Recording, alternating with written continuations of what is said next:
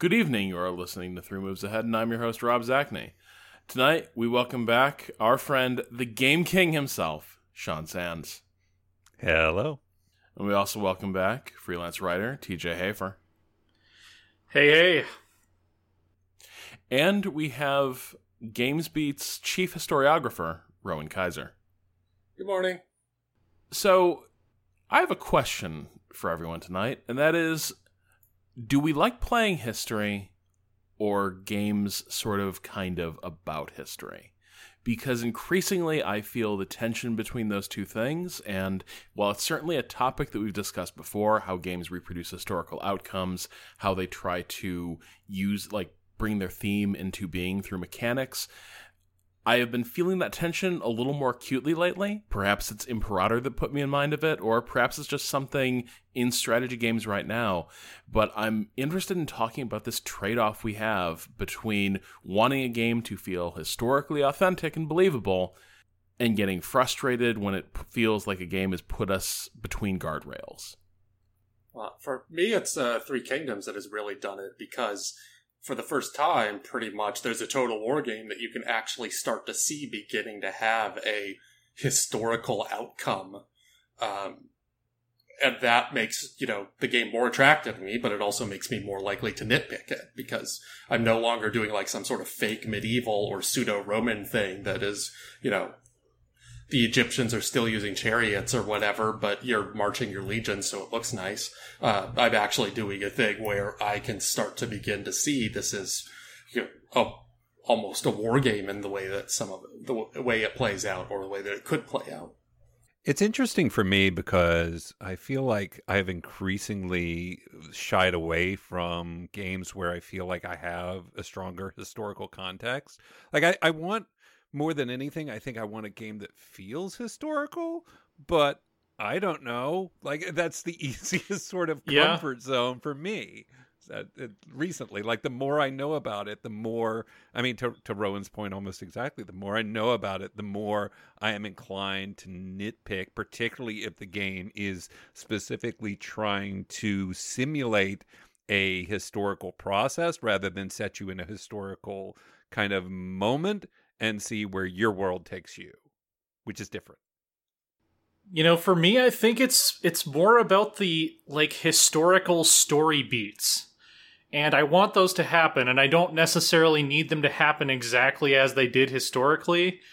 Um, but you know, if you think about like uh, Turtledove's Southern Victory series, history goes completely off the rails, but we still end up with sort of uh, you know, two world wars. We have a guy who's sort of like Hitler, who's sort of doing Hitler things.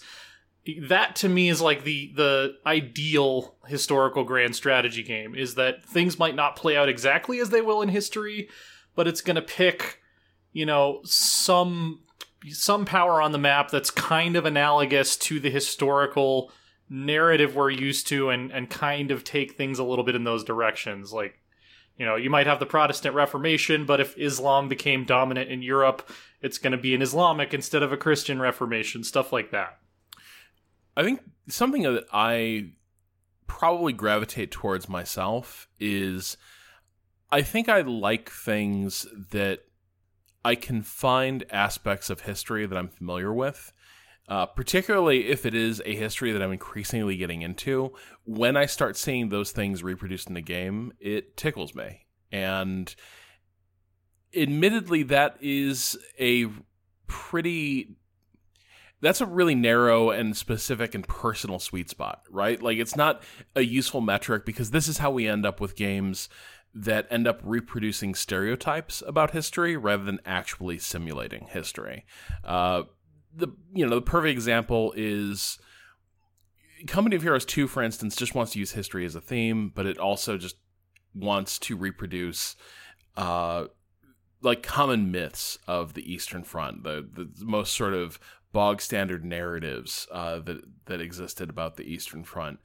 Whereas it's nifty to me when I play a game like Steel Division 2 and see lots of the units and dynamics that you don't see too often in other World War II games, but that did exist on the Eastern Front in like the late war era, right? When when you've got these weird mixes of combat units on the field, sort of thrown together German divisions that are literally like scraping the last of the reserves of whatever the hell tanks and vehicles Germany still has lying around since 1940. Uh, it's neat to see that in a way that uh, it, it, sort of is more enjoyable to me than these fantasy panzer armies that you get where oh it's the germans in 1944 so there's panthers and tigers everywhere and of course there's everyone's driving around in a half track. It's always really cool to me to see a game go that mile to access something specific and maybe slightly less known maybe something slightly less mythologized uh, in, in, history when when a game goes that mile to to to put that in, but at the same time, that doesn't necessarily lead to, as we've seen with Steel Division in particular, like a coherent game about history, right? It doesn't necessarily lead to a coherent like overall design that reproduces historical outcomes. It just uses that as kind of a a different kind of flavoring, but it it still may not add up to the the big picture uh, resemblance you want to see. Well, and that suggests to me that something usually is wrong with this, or or that needs to be tweaked in the simulation. Because I, I, I like I like the way you're both coming at this. So I mean, the Turtledove example is really interesting. Um, but of, of course, it's a narrative and an author, and so there's there's a heavy hand there, and in, to some degree. But I mean, the best simulations, whether whatever it is, is one where you give it the correct inputs, and the simulation outputs something that is both familiar but right. a unique. Like it, it's, a, I mean, taking it down to its base level, it would be really bizarre if you played this year's Madden and every Super Bowl was won by the Bengals, right? And you're just like, right. okay, you got something really wrong. Like maybe one or two, yeah. just as an as an as an interesting aside. But if every time it's them, then no, that that's that's a problem with the simulation, not with the not with the concept necessarily. Well, and I think part of that is that when you have, especially grand strategy games where like it's this unfolding story that kind of builds off of itself over time, I think you kind of need those flashpoints. You need that Protestant Reformation. You need that mm-hmm. Age of Revolutions yeah. to happen eventually because otherwise it's just going to get so weird that the the content designers can't plan ahead for it and so everything eventually is just going to feel super generic because it's gone so far off of the rails that, you know, you can't really build towards these interesting dramatic moments that could be, you know, a little bit more tailored and a little bit um, more nuanced in the different ways that they can play out. Um, and it just, you, like, if playing from the 769 start date in CK2 is a great example because Europe just always turns into this border gore like pluripolar pagan, you know, clusterfuck like every single time. And uh you know you lose the connection to the world because you know the stuff from history that you kind of you know like Rob you were saying it it tickles you to have a yeah. game re- reproduce that. It's just not there and everything just ends up feeling kind of bland. It's an example that I have. It just in terms of the game design uh, difficulties that can occur here when uh, Hearts of Iron put out their expansion for China. I started playing a bunch of games as the mm-hmm. communist Chinese in order to see if like I could recreate history. And what I found was that like while the first half of World War II I could kind of do the things that I wanted to do. When I started getting into the second half of World War II, if I did not have it on the like rigid historical decisions for the other nations, yes. what would happen mm-hmm. is that yep. World War II was basically already won, usually by the Axis. So regardless of my success as the Chinese, eventually these gigantic armies of panzers and Japanese forces would just crush me. So I had to continue playing that campaign on the most rigid historical component because otherwise I didn't actually have a chance. Um, and that's you know, that's a sort of balance of Hearts of Iron thing where if you start deviating it off that like perfect World War II, and this is before they started making those deviations like more part of the game where you could like set the ones that you wanted, which I haven't fiddled with enough. So I don't know if it's significantly better now, but at the time, um, any slight deviation made that war not happen in any way that was fun for a game for me playing that. So I had to refuse to let it deviate. Uh, so yeah, there's difficulties from the development side as well as from the player side in these things. What's interesting to me is that the more unlikely a historical outcome, the more a game seems to be forced to enforce that outcome. So, I mean, the Reformation is an interest. Like you could, I think you can make an argument that some sort of Reformation was in, in, inevitable in in Europe from a variety of points of view. But the way it shook out and the specific sort of uh, set of circumstances that kicked it off, that made it, you know, kind of unique to the, what we recognize as history, or the likelihood that you know that that that communist China would uh, would would develop in the way that it did has a lot of sort of per, perhaps inevitable but unlikely specifics.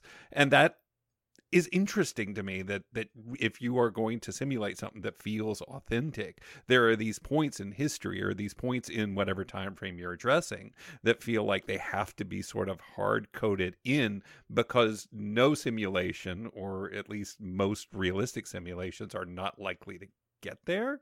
I don't know. Do you do you agree with that I mean, this is a question of history, right? It's like, yeah. Are, how do you know which outcomes that happened were the most likely outcomes? Like when TJ talks about this Turtledove uh, alternate history book that includes a Hitler like figure, like, should we assume that there would be a fascist dictator that arose who destroyed a whole bunch of the world because he was just some tin pot idiot that happened to come at the right time of technology and post war stuff? Or was Hitler this monumentally unique figure that no one could ever have predicted? And like, we can't possibly have an answer to that.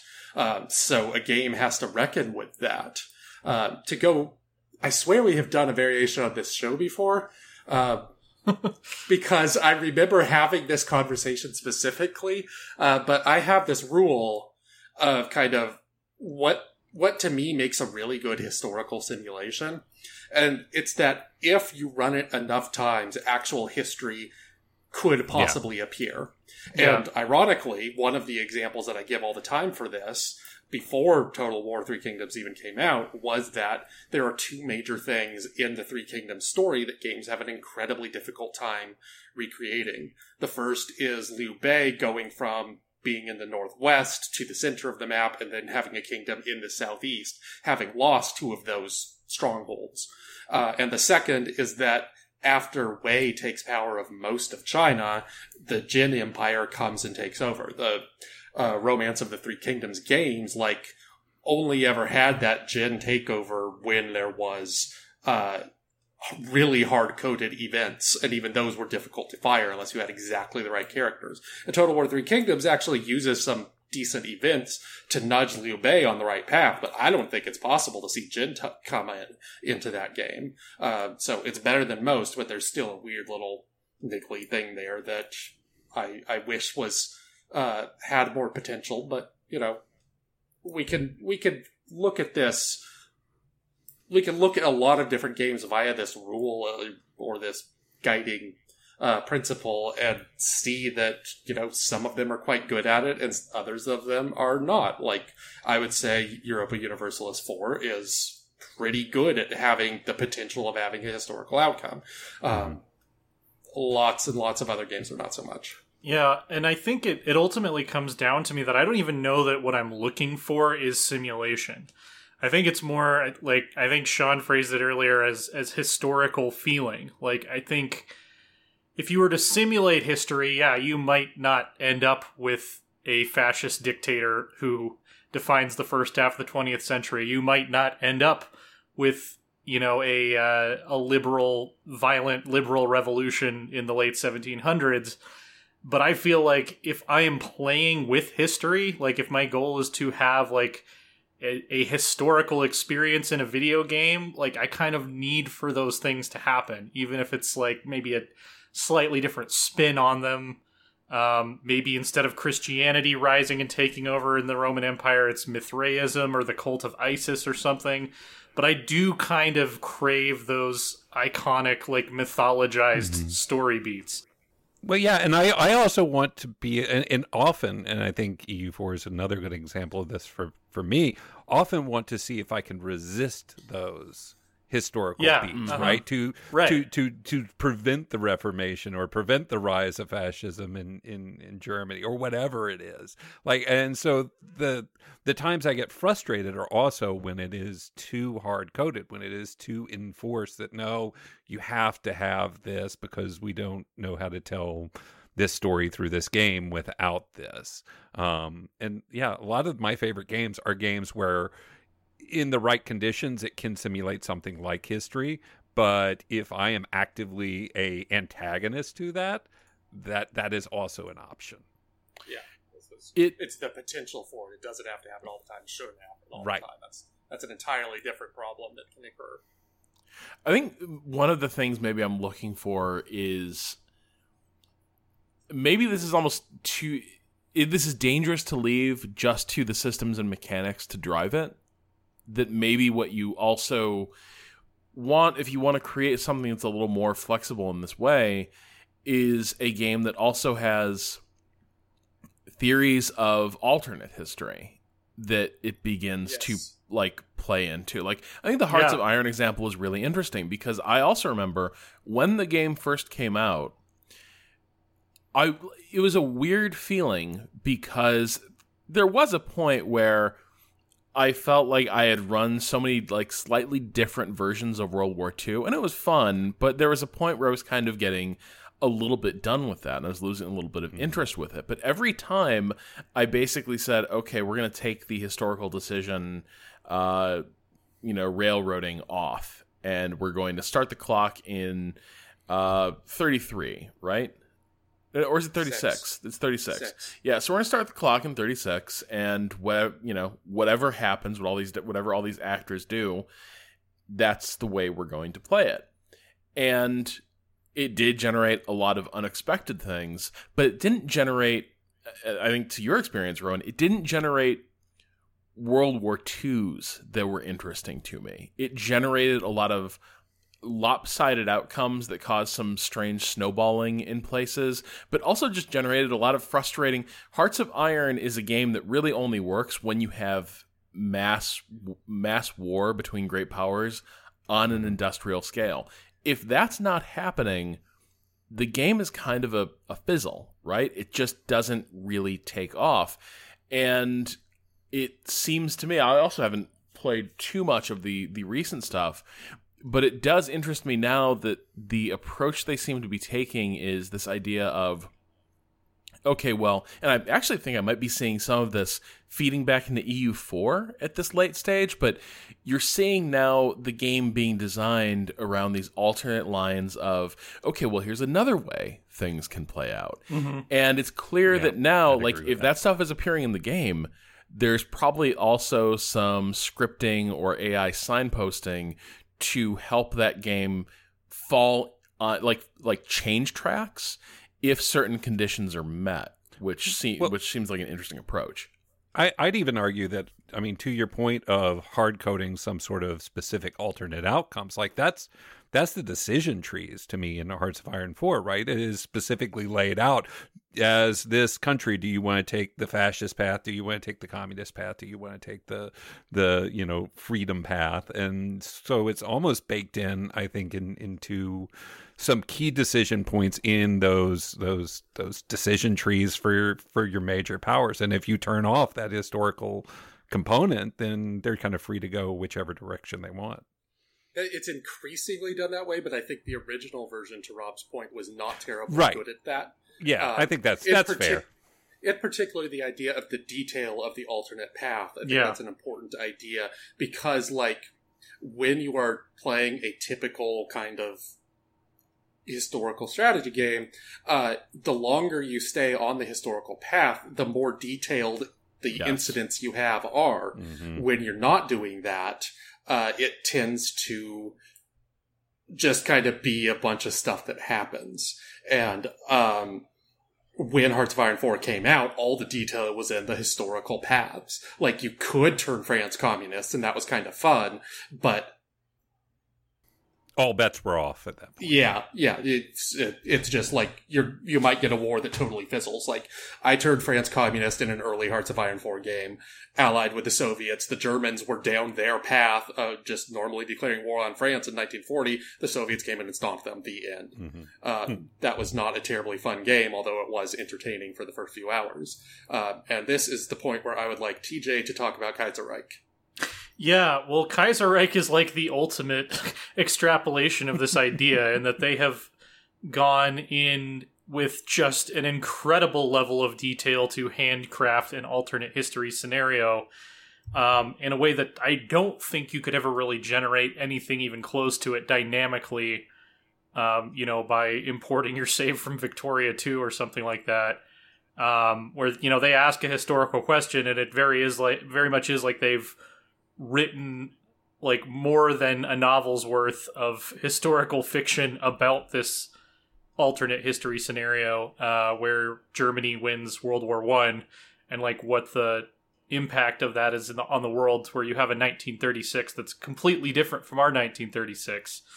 Um, and I think Hearts of Iron, both in terms of what the modding scene has done and in terms of what um, the more recent expansion packs and focus tree expansions have done is kind of in a unique place to be able to do that because it does cover such a short period of time. I mean, it's it's within the lifetimes of people that are like within the lifetimes of people who are still alive. It doesn't cover a sweep of centuries.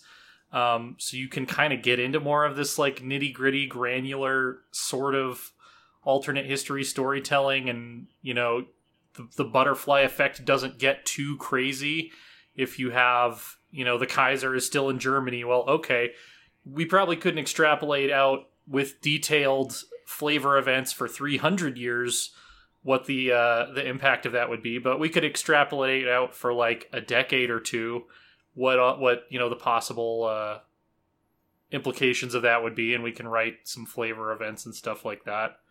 Um, again, I think the the one problem with that is, especially if we're talking about grand strategy, it does have you know a, a limitation on it that it needs to focus on a pretty narrow time frame.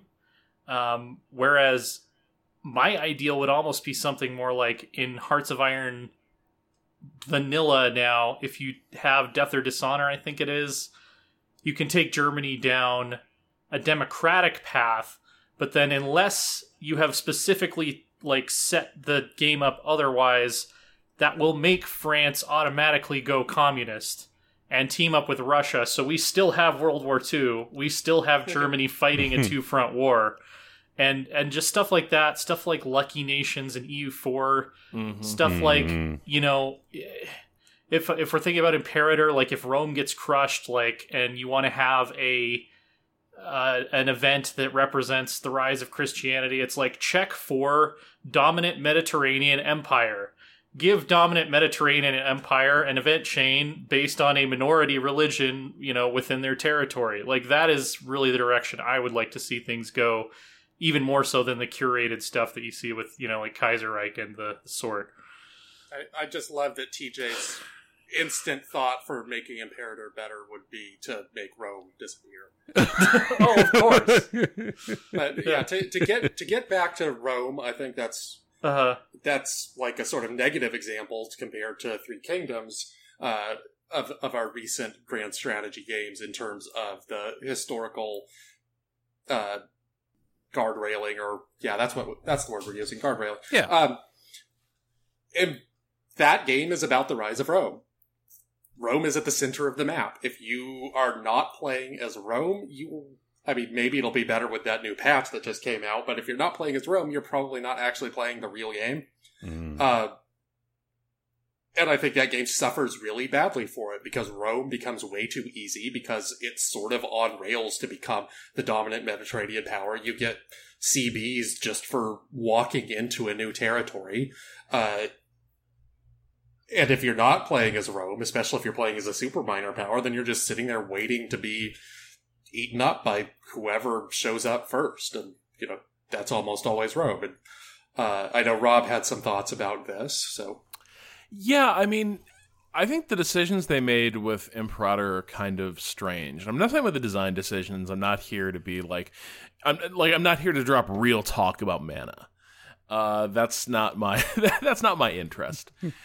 but what I do find striking is the degree to which Imperator is about almost this predest- these predestination of Rome.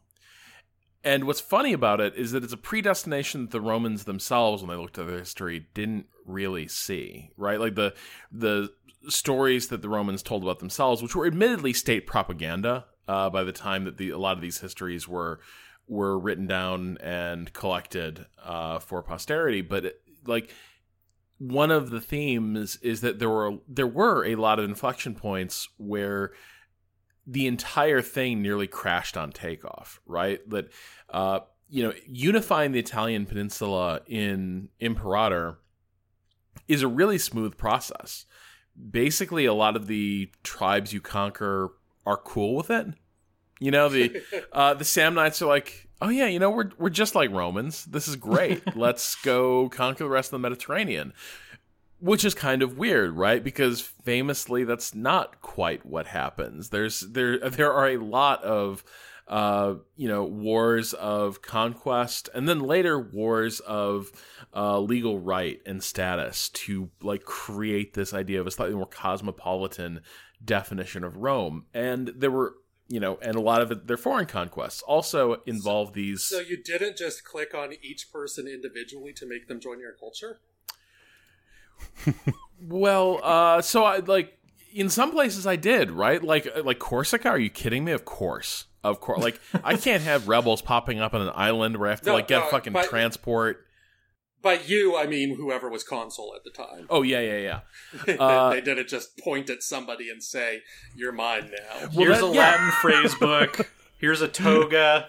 Uh, yeah. Yeah, go. no, it, it's true. It is like they're they're they're pl- like the rise of Roman and Imperator is almost like Pledge Week. Uh, you know, on, on campus, where everyone's just like, "Hey guys, we're Romans now," and Yeah. then like you go streaking into Greece and conquer it.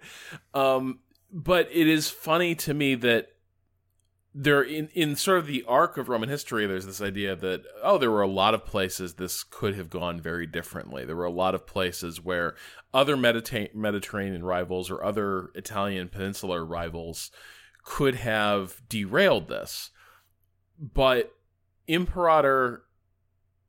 Now the funny thing is when the AI, AI plays Rome, it does seem to find ways to derail the rise of Rome. But when you play as Rome, there are so many uh almost like catapults to launch you down the historical track for the rise of Rome. The game wants you to accelerate and pick up speed as Rome so that your problems really become just ones of scale and timing. That's where that's where the game begun, begins to get a little complicated as Rome.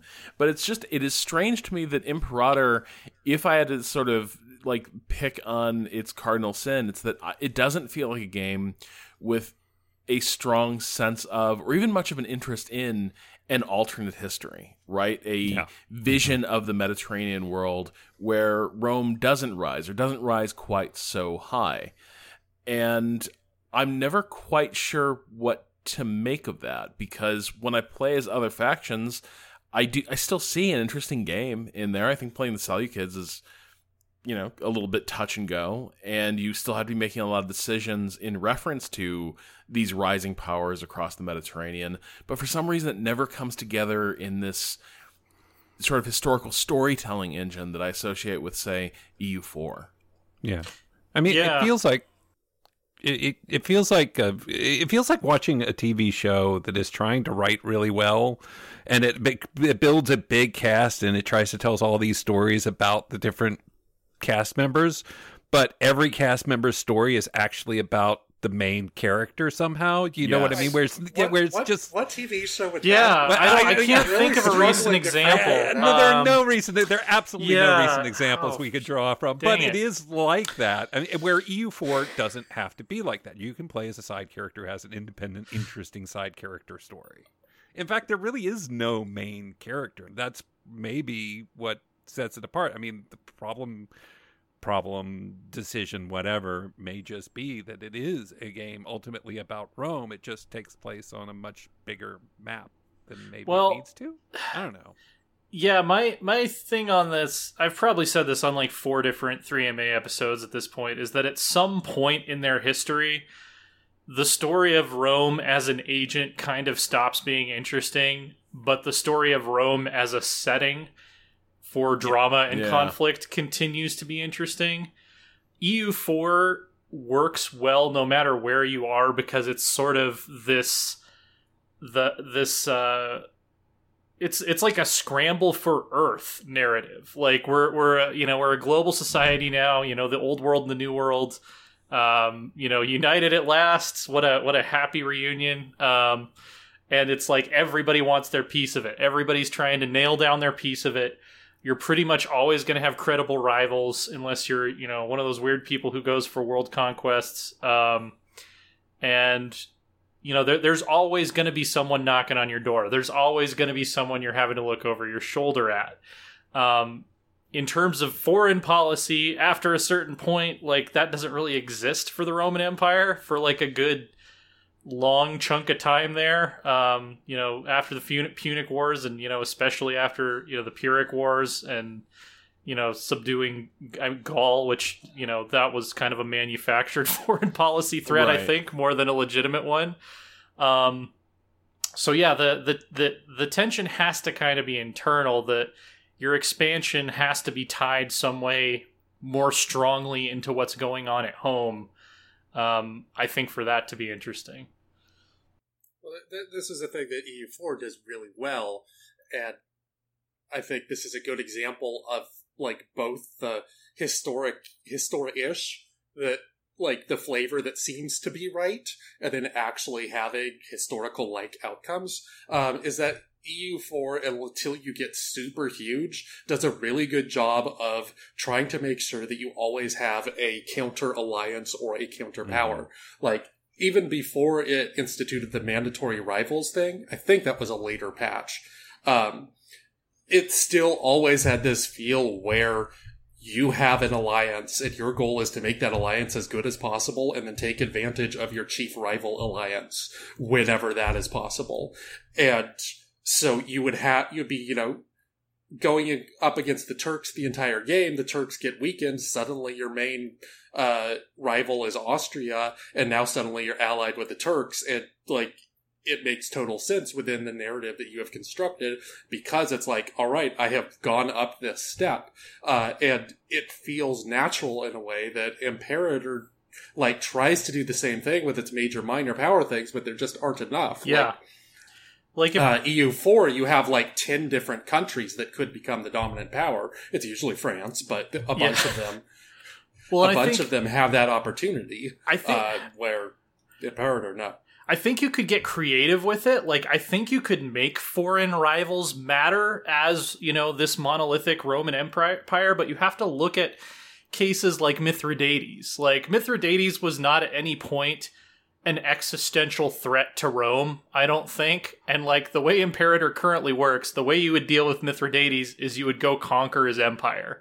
When really what would make him interesting is that, you know, he could maybe you know, enact some sort of scheme that would cause knock on effects that would cause more problems for you at home and maybe start, you know, a seed of rot in the empire domestically, or it's, you know, you versus a rival, which is kind of what actually happened. It's like, all right, I want to be the guy to take this guy out. I don't want this to be this other general who's also seeking glory.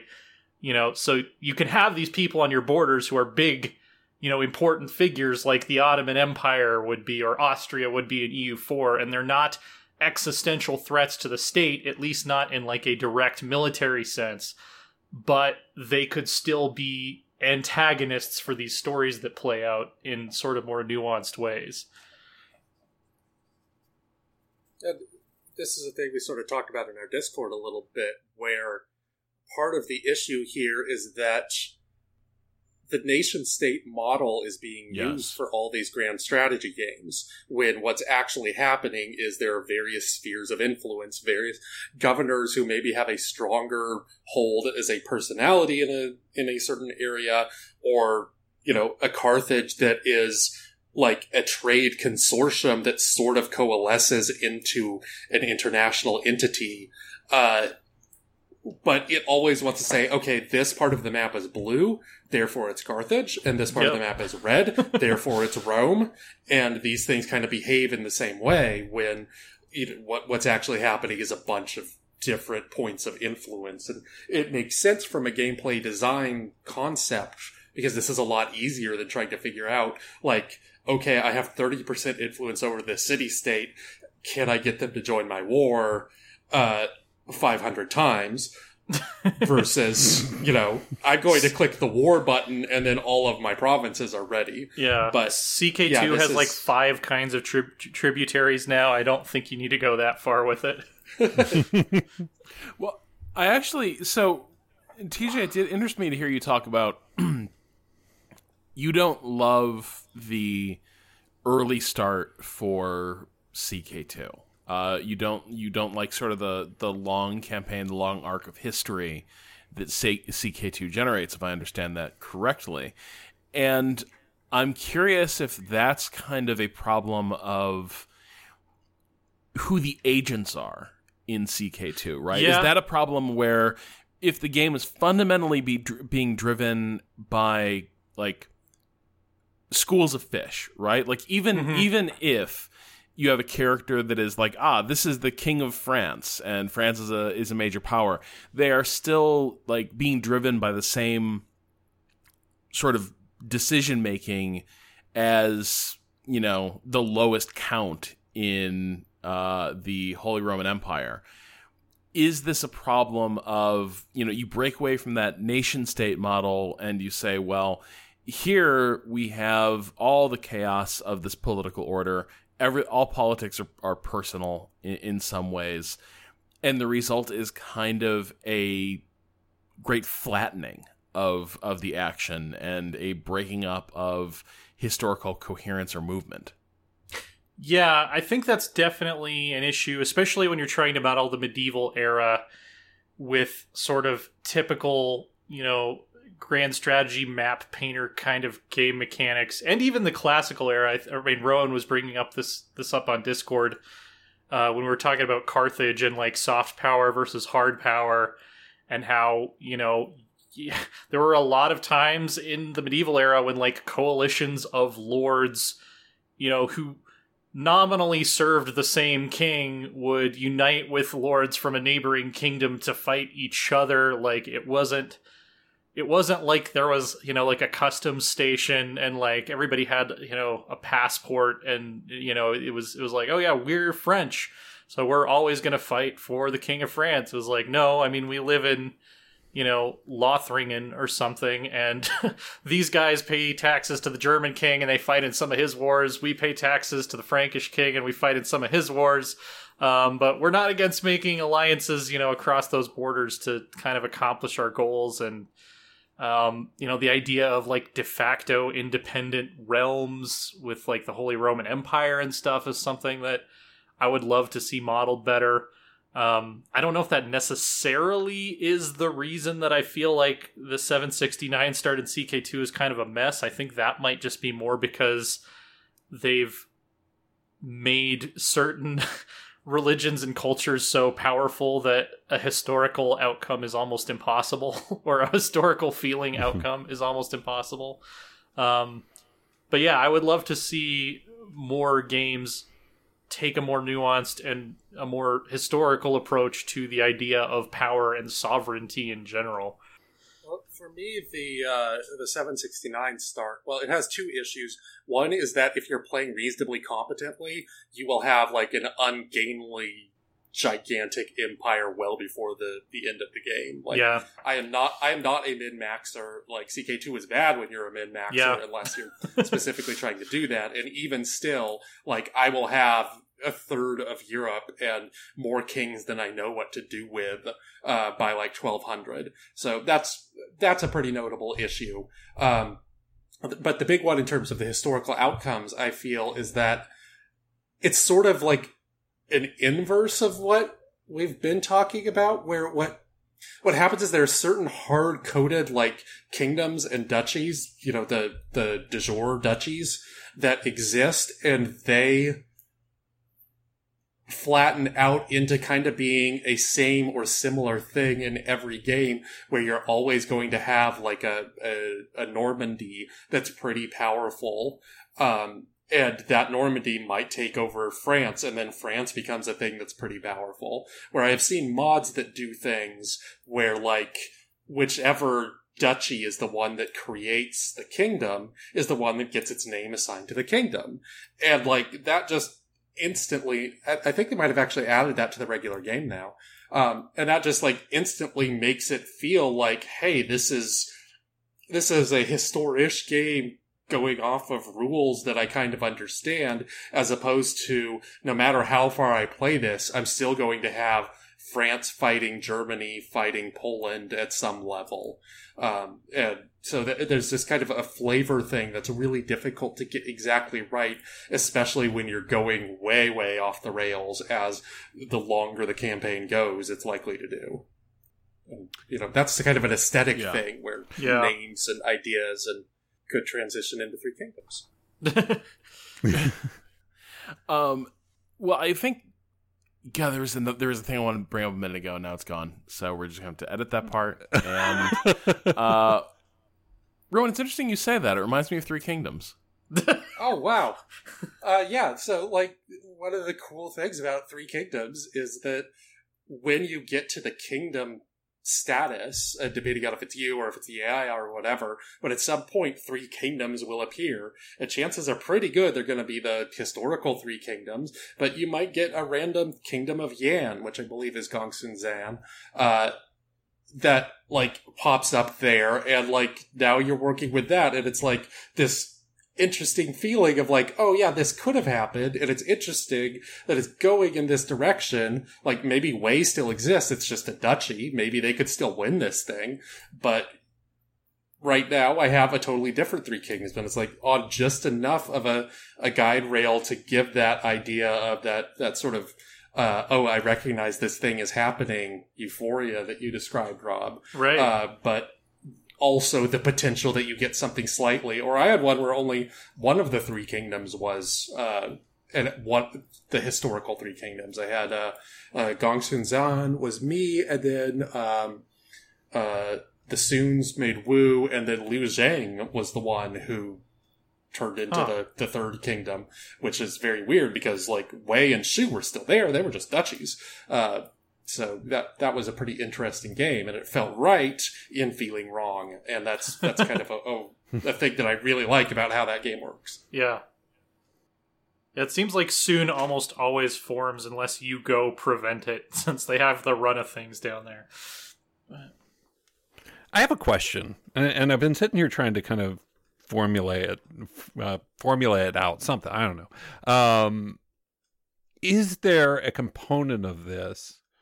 Because it feels like when we're talking about things like CK2 and even and even Three Kingdoms, maybe slightly less that, uh, we we get way more into that. Does this feel authentic for the time? But when we're talking about things like particularly Hearts of Iron Four, there is these sort of very specific elements that we're starting to bring into it. Do you think there is a component of this that is more about history than historical games about shared rules. And what i mean by that is in modern time there are clearly more shared rules between a greater set of people. And i don't just mean necessarily laws though certainly laws. There are international laws there's understanding there's laws around war but there's also even going you know into the middle ages on some very specific shared rules about the way war is conducted and what the outcomes are and how peace is achieved and how you know how armies form and fight each other that i don't know as much was necessarily a shared thing when you get into stuff like Imperator Rome. And, and, this is what got me where I started thinking about because Imperator Rome feels to me like a game that is built around the modern understanding of shared rules, but takes place in a world outside of Rome that does not necessarily have all those shared rules across multiple areas. Um, and does that make it more or less complex to make a modern a game set a, a historically accurate modern game versus a historically accurate game set in a you know far distant past. So, like, what I guess what like in, in Imperator, like, what specific like shared rules would you um, say that well, I, it acknowledges that that wouldn't exist I, I would, necessarily? No, I would say almost sort of standing armies. Yeah, well, that, exactly. Yeah. Yes, okay. that yeah. is a great example. Yes, that, that that everything sort of operates by the same rules and understandings of how all these civil like there are some little things, but they don't feel meaningful. Like it, you, this, your smallest sort of area in you know northern Germany ultimately acts and operates on the same game mechanics as Rome itself, which is part of to me why that doesn't work necessarily. Um, so yeah, I don't I don't know if it's a fully fleshed idea, but is is there something there? Yeah, I, I think so. Like I, I, go ahead. Just a random example that came up while you were talking about this was uh, that Gettysburg game that we played a couple years ago. The Tide yes. Turns, I think. Yeah.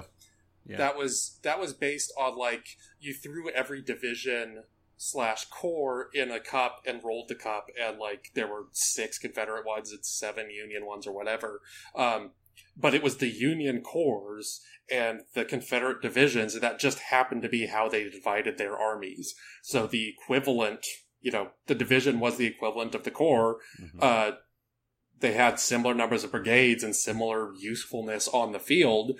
Uh, it's just that Lee had two corps that he liked. I think he had three by Gettysburg.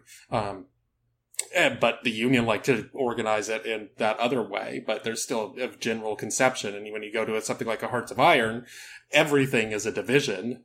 Uh, because that's the conceptual way that that game is built. Even if they might not get called divisions, they all sort of function the same way from China to the U.S. to uh, Finland or whatever. Yeah, it's it's still kind of amazing to me that Crusader Kings 2 got it right on yeah. how armies were raised uh, by most pre-modern um, polities and like no game since then has has done it as well. so if I follow what you're sort of positing here, Sean, is this idea that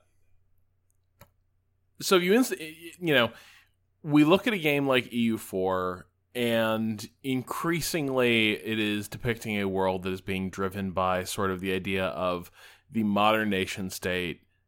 Countries operate in these certain ways. And even if a country that exists in EU4 didn't operate according to these rules those rules were sort of quickly in like imposed on mm-hmm. those countries. Enough that like the system still kind of fudges that reality where it, it's saying, oh, yeah, this is roughly like what, uh, you know, different uh, Maharajas in India would be would, would be doing mm-hmm. at the time. Whereas when you begin talking about different settings. Like certainly by World War II, uh, warfare has become sort of international. Like it, it, it looks like the same thing pretty much everywhere, right? It's a right. The world yes. shares a tech level. It shares military doctrine uh, broadly. It, it it shares an awful lot in terms of how states will interact with each other at this time. But if you begin looking like looking farther back, you're encountering completely different uh, structures and models for a society that the politics of the Roman world just do not map to yeah. Asia at this time. They just they they, they yeah. don't you, you, they don't you, you virtually have to build a completely different game or at least have yeah. the game be so complex as to do that. I mean it's in, it's interesting because it goes back to the simulation question to me for a bit which becomes right I think modern outcomes and modern you know being a broad term not just recently, but modern over the last 150 years or whatever, um, feel much more like mathematical equations in most cases. I think outcomes are far more predictable now, particularly on a global stage or a very large stage, um, because the shared rules and the shared understandings and you know all those things make a lot of outcomes uh, largely predictable. It doesn't mean there's not chaos. It doesn't mean there's unpredictability it doesn't mean there's not surprising outcomes. But when you're playing a game it feels more authentic for the system the simulation to create something that feels predictable because we're all looking at it through the same lens and that makes sense in the setting where i think something like rome or you know is it is sort of amazing to your point TJ that CK2 did as well as it did because that seems like an almost impossible nut to crack and somehow they they cracked it. Well, and it is almost like uh, there's there's this sort of tension that exists there too between predictability and the fact that a lot of times history wasn't predictable. I mean, like the old adage that you know, the truth is stranger than fiction, like if somebody wrote history down exactly as it happened as a novel, people would be nitpicking it like, no, that wouldn't happen. No, that's just stupid. There's no way. No, that that sounds ridiculous. And I think that we or uh, you know, especially me as somebody who who primarily looks at games, you know, from a, a narrative lens, um, I do have to check myself on that sometimes. It's like, okay, I'm criticizing this simulation for not following what I feel like is a satisfying narrative structure, but a lot of times history didn't. I mean, probably more often than not, we choose to frame it as a satisfying narrative structure more so than it actually played out that way. So that's that's yet another, you know, thing you have to I think game developers have to be aware of and it's kind of an unenviable position to be in is like do you simulate how crazy history actually is, like how different things could have turned out, or do you go more towards creating something that's going to be narratively satisfying for people who are history nerds and who expect a certain set of things? And are the like a lot of this discussion has centered on grand strategy as well, which I think imposes a great deal of this flattening on its subject, right? The minute you're trying yeah. to weave together these really disparate politically, uh, philosophically, geographically, uh, cultures and situations, you begin for you know you are forcing more and more of history to fit a template that it probably does not and mm-hmm. it is maybe easy enough to hand that hand wave that away in a EU4, especially because you know one of the things they did do was start introducing a lot of specific mechanics to different uh, you know non non Western and Northern European nations. Uh, start, you know, the, they started introducing more mechanics to handle uh, countries that didn't quite fit that bill but I do think that there is this tension here between what's the way to put this? Our discussion is centered on grand strategy, I, in part because it is a common frame of reference, but also because I do think there is this uh, tendency to prefer kind of broad supersized type of strategy games right that mm-hmm. we talk about grand campaigns grand strategy uh, you know grand strategy games we haven't talked much about like scenario design right yeah. we haven't we haven't yep. talked much about and I, I, think three kingdoms maybe is sort of where these two things overlap right this is sort of the the point where Three Kingdoms is kind of grand strategy, but also it's a really tightly designed scenario. Um, and so it's I think it maybe feels more satisfying because it operates on a scale that certainly feels like grand strategic. Uh, a lot of different things can happen in it in a way that feels grand strategic, and that there's a huge possibility space. But Rowan, I felt like as you spent more time with the game, you were starting to feel that like, oh, I see how this scenario is constructed. There are things that are roughly reliably happening, or at least are being set up to potentially happen, just because of the way this entire thing has been constructed. Yeah, like some of those are really clever, and some of them are just you know event chains. Like I, I mentioned, the the difficulty of having a strategy game where you could systemically have Liu Bei go from where he starts to where he ends.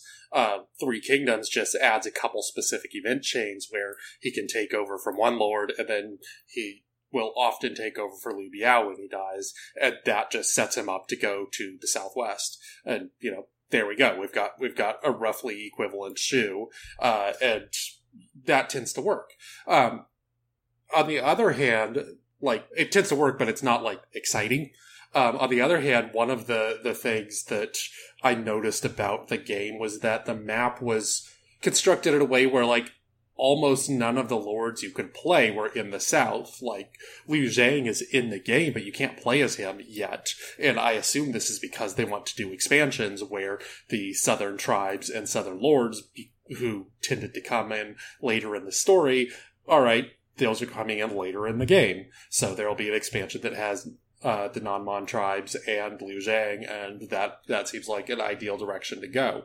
So until they have that, how do they stop like the Sun family from just walking into the South, taking over everything, and swarming everybody else once they get their uh, their act together? Or how do you stop? Like I played a game where I decided to go as Liu Bei since he starts without a um, without a specific home, I decided to go to the south in all these areas that didn't have great powers near me and see what I could do. And what I discovered was they had actually basically made the southern part of the map a thing that you have to develop entirely by yourself, which takes so much gold, you pretty much can't do anything else. So you have to slowly develop the south if you're going in that way, and that makes it so that the south becomes economically viable around 210, 215, when it becomes the focus of the war in the Three Kingdoms. So by having a really tightly put together economic system, they created a really interesting and accurate historic results. Uh, which I found kind of astonishing, um, and way better than putting together an event chain that says, "Okay, sudden, now suddenly Liu Bei is king of the Southwest. Uh, go with that." Um, so yeah, the, there's a lot of fascinating design stuff going on in that game that either like works as a band-aid or works really really well as a band-aid.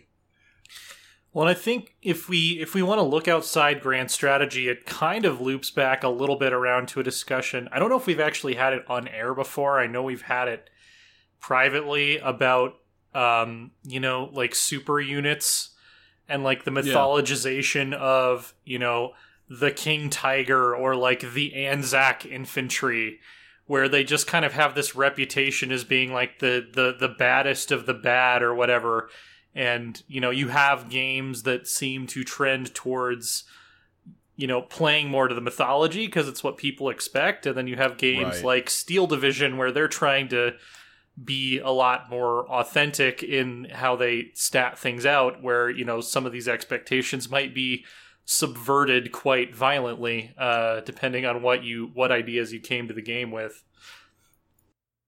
Steel Division is also a really interesting transitional game here because um, I, I, haven't played too much of two, but when we talked about that a little bit, I thought it did roughly the same thing as one, where it it feels historically right, even though it's basically just tossing random scenarios onto real maps. Yeah. But it feels historically mm-hmm. good because the tactics that you use in it feel like the tactics that the generals would have used at both the macro and the micro level. Steel Division 1 is, you know, tanks bursting through the hedgerows. Steel Division 2 is just gigantic fucking masses of artillery destroying everything in a mile wide radius and then seeing who's who's left to move on in there and that's like a, this is the difference between Normandy and Russia in 1944. Uh, so, like, even though these battles are not supposed to be specifically historical, boy, do they feel right. Yeah, I was um, I was pretty tickled that uh, TJ and I were playing a breakthrough map the other day, mm-hmm. and uh, my beautiful baby boy TJ, uh, my perfect son, um, light of my life, deployed all his defenses on the forward edge of the battlefield and like just maximized firepower uh, facing the German side. And he noted that I had like deployed a really like deep like defense in depth. Like there were multiple lines of defenses uh, that I'd sort of laid out, and one of the reasons I did that because because I, I, was just reading a book about how the Soviets defended defended at Kursk, um, and like literally that book is full of diagrams about how different Soviet battalions and divisions laid out their defenses. They're really useful and inter- interesting diagrams to just show like how intricate these defense networks were. You can't reproduce anything like that in Steel Division. It just doesn't operate at that scale. But you can put some of these principles into play, right? You can sort of say, like, actually, I'm going to, I think, you know, the, here's what they did historically. Uh, they committed their armor en masse as like a mobile reserve. They, you know, they didn't by 1944, nobody was just sending out like a couple tanks to support infantry because that was just a really good way of getting your tanks blown up but it wouldn't actually accomplish anything. And it was kind of a cool, you know, thing to see in effect where the scenario starts and as you might predict, like TJ starts by holding the line really, really strong. And meanwhile, I'm sort of getting driven in in a couple places.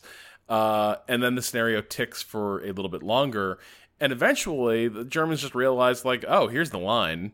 And we're just going to blast the hell out of it. and once that line was broken, like you know TJ was done. Like there was there were just panzers sort of streaming through his sector and I was holding together pretty well just because yes I was losing ground. Strong points were getting like taken out but while that was happening the next position was strengthening right? The reserve was taking shape and there was something left to salvage and it was kind of cool to see how that game despite you know, a real time strategy game, an RTS like that is not going to be able to mimic actual tactical combat on the Eastern Front, and yet it is getting at something about the Eastern Front. It is getting at something about the way these units were intended to be used, about the tactics that flatter them. And yeah. that is a cool thing to sort of see in practice. Because usually in a typical RTS, no, you don't give ground. Usually, you you know you, you mm-hmm. hold on to as many resources as possible, and uh, that will reward you in the end. Yeah, if if I had been in command of the Red Army in World War II, we would have just sent everyone to Minsk, and it's like if you don't hold this city, we all die. the motherland is lost. We make our stand here. Well, and that was so, and that was the yeah. plan in, in forty yeah. in, in 41, 42. It's yeah. Oh yeah, we I'll bet we can get these guys on the front line. Like absolutely. Let's just you know put yeah. all the guns up front, and uh, we'll we'll get those Panzers, no problem. It, it never worked. Um, and I like think... real World War II, I learned from that, and I learned that I have yeah. to have multiple flexible lines of defense and harass the enemy uh, as they come. So, and you were also executed, just like real World right, War just, II. Exactly, lost this beautiful son. yeah, uh-huh. it was. Yep. It, you know, we we all had to sacrifice in the Great Patriotic uh, Skirmish map. Yep. Yeah. The another so there's an interesting approach, and, and Rowan, you and I talked about this a little bit so, in that touchstone of ours, the operational art of war. Ardennes assault. nope, the other one. uh, no, the operational art of war, because they had these really intricate scenario designers that people could, you know, if you wanted to make a brigade level war game in that system, you could. Uh, if you wanted to make something that would try to simulate an entire war on a, uh, you know, grand tactical level. So basically, you know, run all of Barbarossa. You could also do that in that game.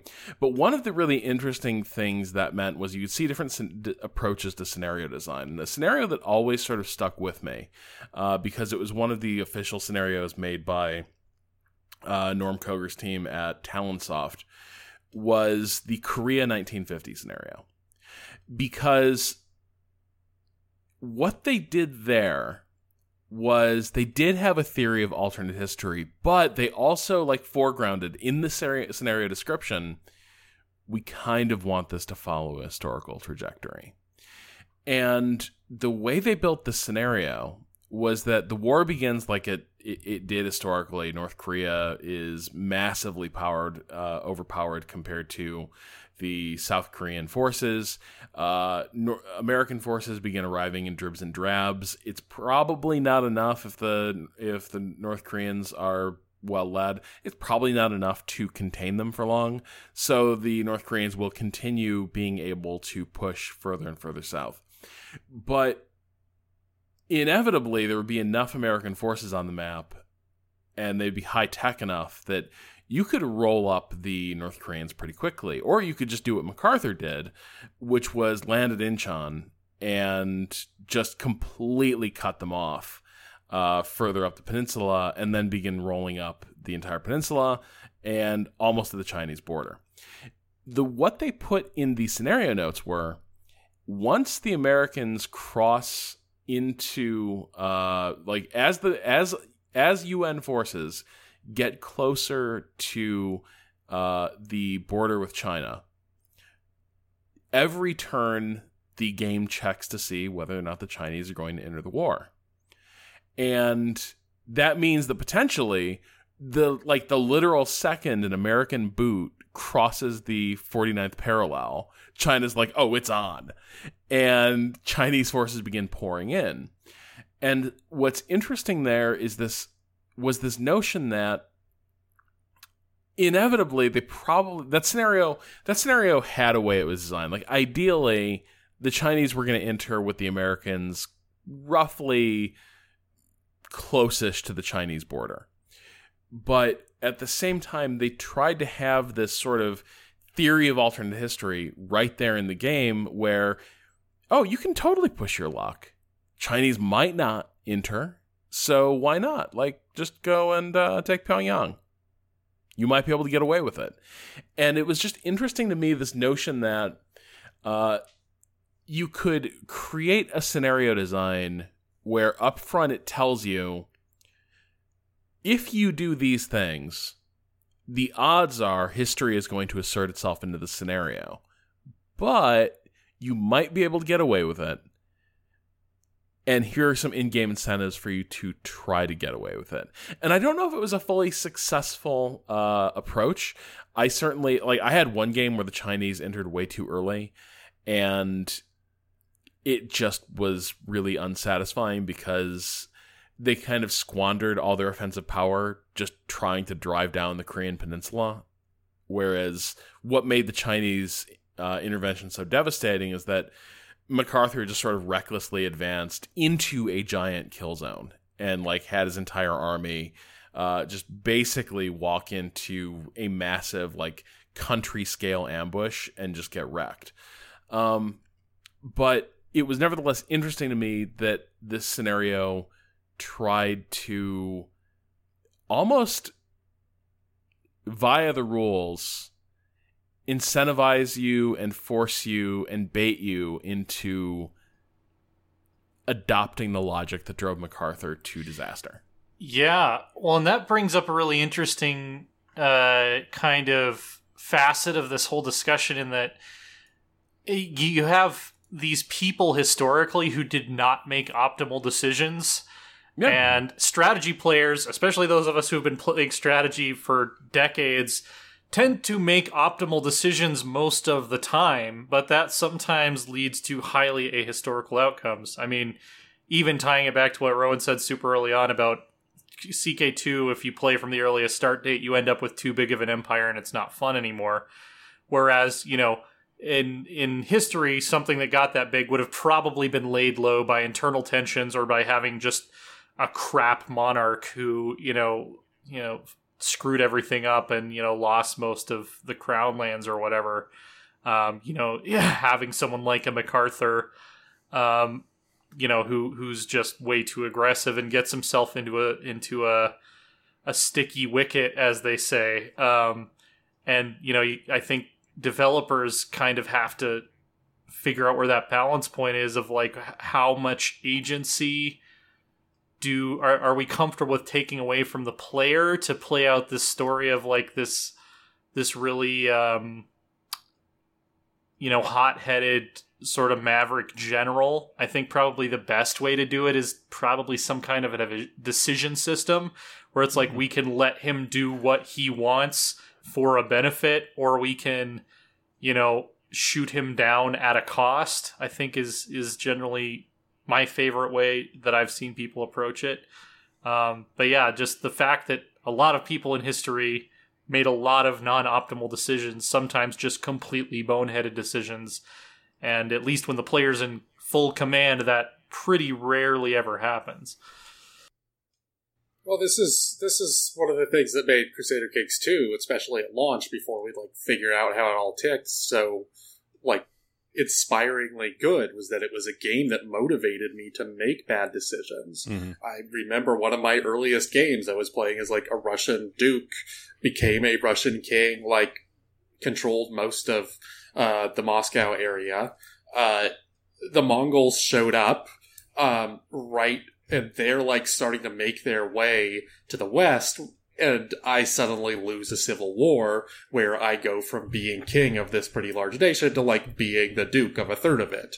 And so I'm pissed off that these assholes took my crown.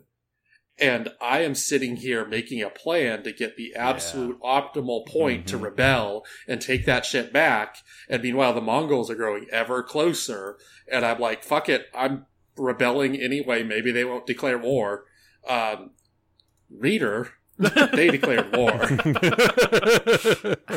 it's it's it's interesting because it brings a, a almost role playing game component into it, right? It is in both of those sort of things you're describing, rather than playing the role of expert level strategy gamer, you are playing the role of the character or the the general or whatever in the situation you were describing and that's I, I, think some historical games i think some games across the board do that well and others don't don't think about it but it's it's far more fun and, and i get far more engaged and this is again kind of because you know, I, I, live in the EU4 world. Um, it is very fun for me to go in and start role playing into the concept in the scenario that I bring myself in. CK2 is obviously the perfect example. Like, there are so many, there are so many fun, good reasons to make bad decisions in that game, um, and, and that's where it becomes, I think, more interesting because the more technical, the more sort of prescriptive the uh, your role in the in in the system is, the the less the less incentive I guess there is to to vary from you know the the base predicted outcome. Um, so yeah, I, I, I hadn't thought of it like that, but I, I love that example and love that and love that thought because I think I think I can start to tie things together in my own experiences um, of my favorite games and my favorite strategy games and my favorite strategy situations, whether they were historically accurate or not, are when I was making when I'm making decisions as the situation in the game itself rather than the situation of the mechanics itself and EU4 does a good job, not quite as good as CK2, no, obviously. Agreed. There's a lot more spite in it, but uh, EU4 does a good job of making it possible to make like understandable bad decisions that a historical ruler might have made. Yeah, uh, with mm-hmm. with stuff like uh, manpower. Um, so you have fought some wars. Your manpower is starting to trickle back. You've got like 10,000 15,000 you see your biggest rival has a war. You think okay i can take this guy before i lose all my manpower. Mm. uh, and then you invade russia in the winter or whatever. Um, will we never learn? some, some sometimes this works. Sometimes you can like go grab those two chunks of territory. Sometimes you lose a pretty big chunk of land you know why it happened, you know mm-hmm. that you should wait a little bit longer, you know that you made a mistake, but because that mistake feels like historically viable, that feels like a mistake that a ruler might have made, is like, I need to take advantage of the French while they're weak. Oh, they're not weak. I'm weak. Um, like you, you want to sit and live with that in a way that like yeah, I, I, think I think being willing to make bad decisions is is a really interesting framing of this because there are a hell of a lot of bad decisions in history. Oh yeah. Well, and I actually the the most recent rant I went on about this, I actually tied it back into my favorite tabletop role playing game. To be slightly off topic, uh, but it's it's an RPG called Fate, where the entire premise of the game is that it rewards you with narrative points for making deliberately bad decisions that make the story more interesting. Um, so it's it's much more about rather than I am an agent in the world, like I'm a level 10 cleric, and my goal is to make the life of my level 10 cleric as glorious and amazing as possible. It's like, no, we're we're telling a story. And, you know, for to tell a good story, sometimes your dude or your country has to make some bad decisions. Otherwise it just turns into this, you know, optimization fest where you're gonna eventually deterministically rule the world, uh, you know, if the clock ticks for long enough and that's that's where I think strategy games should go. Is is more in a direction of keep things interesting by giving us incentives or by making it fun to make bad decisions by only giving us options between suboptimal decisions that are kind of their side grades to each other. There's not necessarily a right answer, um, as opposed to you know something where the point is to paint the whole map your colors see how many how few years you can do it in see how you know how few men you can lose doing it like that to me is not necessarily interesting because that's Yeah. not how history plays out Right. Um, so to go to one of our favorite examples of bad decisions and get one of my pet war games in, since Rob got one of his, uh, a couple of years ago, some of you may remember that I went on a binge of Gary Grigsby's Civil War, Yeah. or maybe it was War Between the States, um, which came out about ten years ago, uh, and like I love this. This was like the macro level Civil War game that I had been dreaming of. I played it and won eventually as both the Confederates and the Union, and like both of them had really interesting different decisions. But as I played it, I realized that there was just well, Gary Grigsby is kind of famous for his gigantic uh, war games like War in the East that like simulates down to every individual soldier or whatever. Uh, that's not this game. This game is a really macro level Civil War game where turns are like um, every month or maybe it's every two weeks. Uh, there are, you know, like 50 provinces or 80 provinces, something that's really quite accessible. Uh,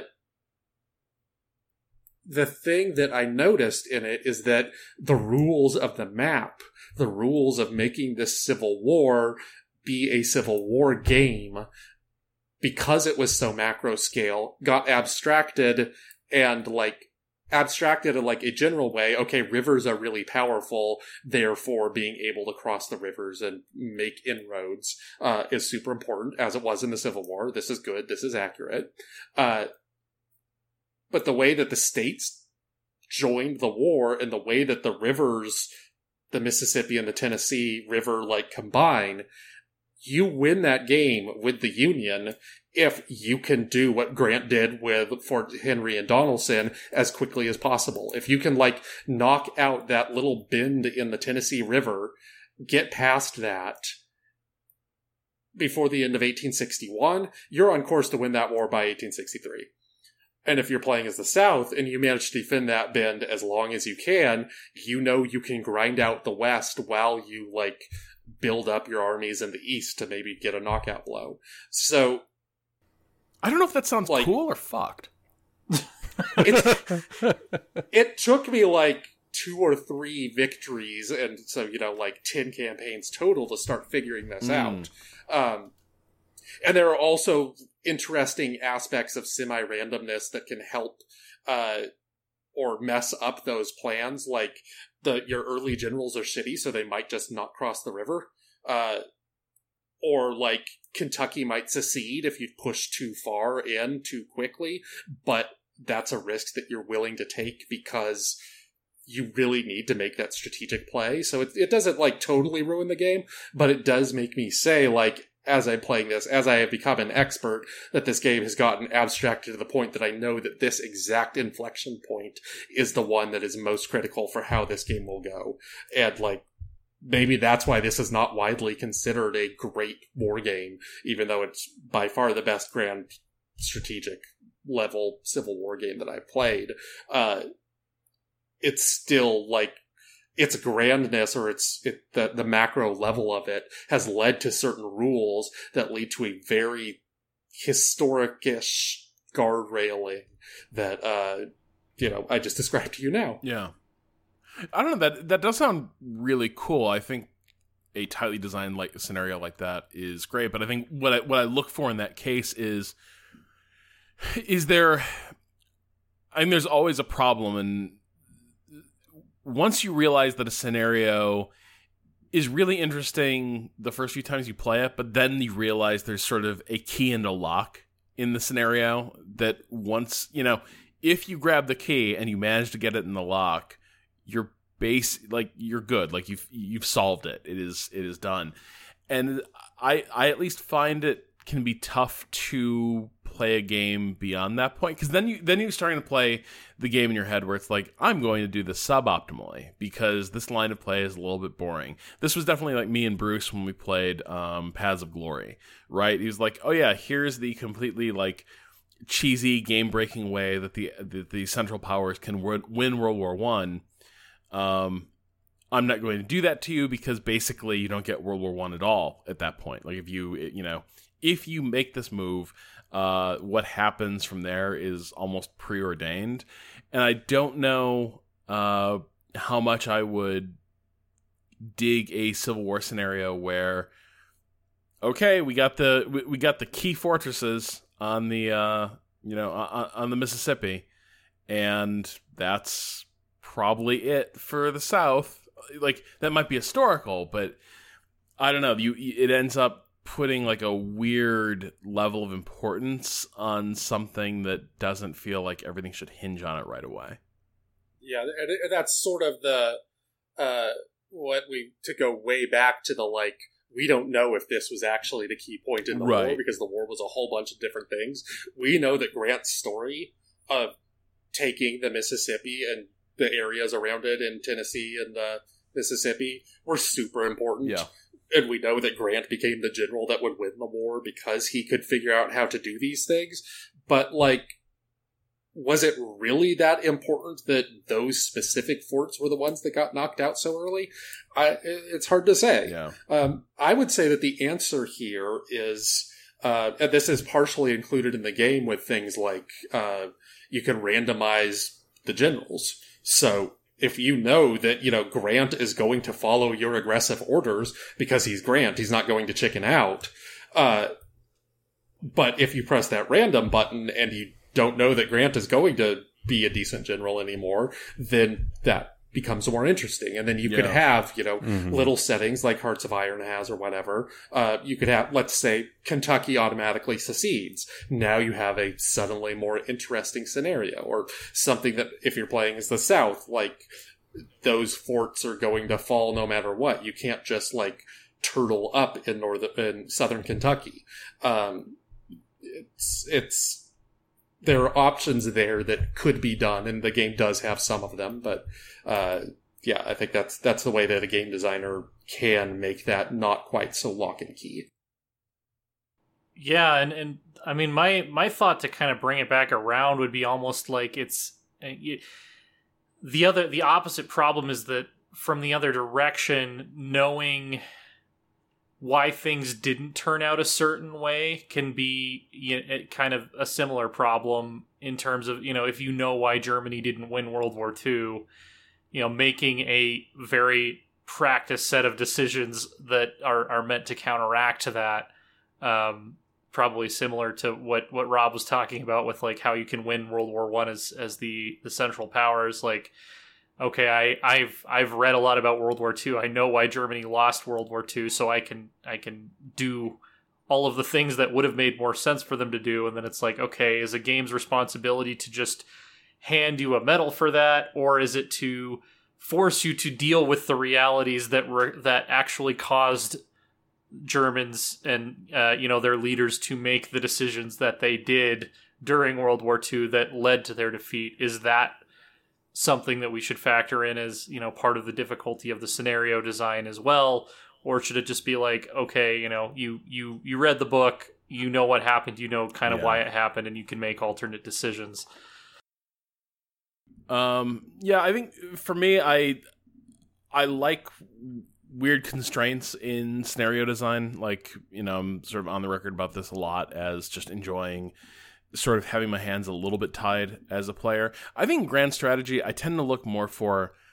I like a game that has a sense of grand historical moment or movement that is out of your hands as a player. Like, I don't necessarily need the Reformation to like happen as a discrete event that changes values uh, on a huge swath of the map in EU4. But damn it, I need something that is out of my control that I can't like systematically The Mongols. arrange and handle. Yeah, or or just like you know Victoria a little bit with the fact that you're going to get something like the uh, revolutions of 1848, right? But also, like in Victoria, it's almost hard, like not quite hard coded, but in Victoria, most everyone seems to be able to ride those revolutions out. There are concessions that are forced on you in those revolutions. Uh, the shape of your government changes a lot when those events begin to fire. Uh, you probably are, you know, going to have to make some some adaptations. But what I look for is this idea that, oh yeah, like everything can just kind of be cruising, and oh, it turns out this is the game where your political order is going to get swept away, just because of Yeah. that event fired, and you're fucked. Um, Drama, yeah. Drama comes from being forced to make the best of a bad situation, not continually compounding on success. And any Right. game without drama is badly designed, in my opinion. sure. I, I think that yeah, I mean I think that's straightforward. I do like I, I I think there's room also for suspense here and to some degree like this depends this can change depending on how well you know the game or how well you know the time period too. But I I I, I also I mean it, it goes back to the old sort of Hitchcock quote about the difference between you know, having the scene where you find out the bomb is under the table because it explodes versus you see the bomb 10 minutes before it explodes and then you watch the scene play out, right? So I, I, I think there's, right, there's got to be this weird balance of unpredictability against a predictable arc of history. So if I have to prepare for the possibility that the Reformation may fire, and it may fire right in the middle of you know my my uh, my Holland playthrough or something like that, um, then then that that that also is something that really appeals to me, whether it fires or not. You know, just the fact that the the arc of history is going in that direction, but will it tip over the balance? Um, those are the ones I, I I always find particularly that I I keep coming back to. God, we're gonna have to talk about Donald Rumsfeld. No, we are not, because Sean has to go pick his child up. Uh, man, speaking of Saved. speaking of picking your child up, how about Rumsfeld and Cheney, huh? Anyway, Oh my god! um, And you yes, that, the bizarrely great quote about the known knowns and the unknown unknowns. uh, That's, that's a thing. We don't know. We don't know the things that might have happened, but we can This was the things. unintentional. the driving instructors happened? of statesmanship. I regret Uh, everything. All right. uh, Uh, well, that will do it for this week. Also, I've got fireworks going off outside my house. I don't know what's going on. I think maybe something happened with the local baseball team. The uh, so that sounded that sounded uh, Rob, the revolution is here, finally. I think they're using pretty low yield mun- munitions. If Yeah. that, if that's the case, which Yeah. yeah, that that that tracks with how things That are actually, going. yeah, I feel like That's- that's, right. Yeah. oh, gee, this doesn't look good. Talk about a historical moment. All right. Uh, we'll be back next week with more strategy discussion. Uh, Three Ahead is hosted on the Idle Thumbs Network. You can learn more about the show and discuss this episode with our community at threemovesahead.net or follow us on Twitter at twitter.com slash 3MA. This episode was produced by Alicia Acampora, and Three Moves Ahead is supported by listeners just like you on Patreon. You can learn more at patreon.com slash 3MA, which uh, that also has further information about our super secret Discord server where we occasionally talk about strategy games. Anyway, we'll be back next week with another episode of Three Moves Ahead. The explosions are getting closer. Until then, for Sean, for Rowan, uh, and for TJ, this is Rob Zacny saying goodnight.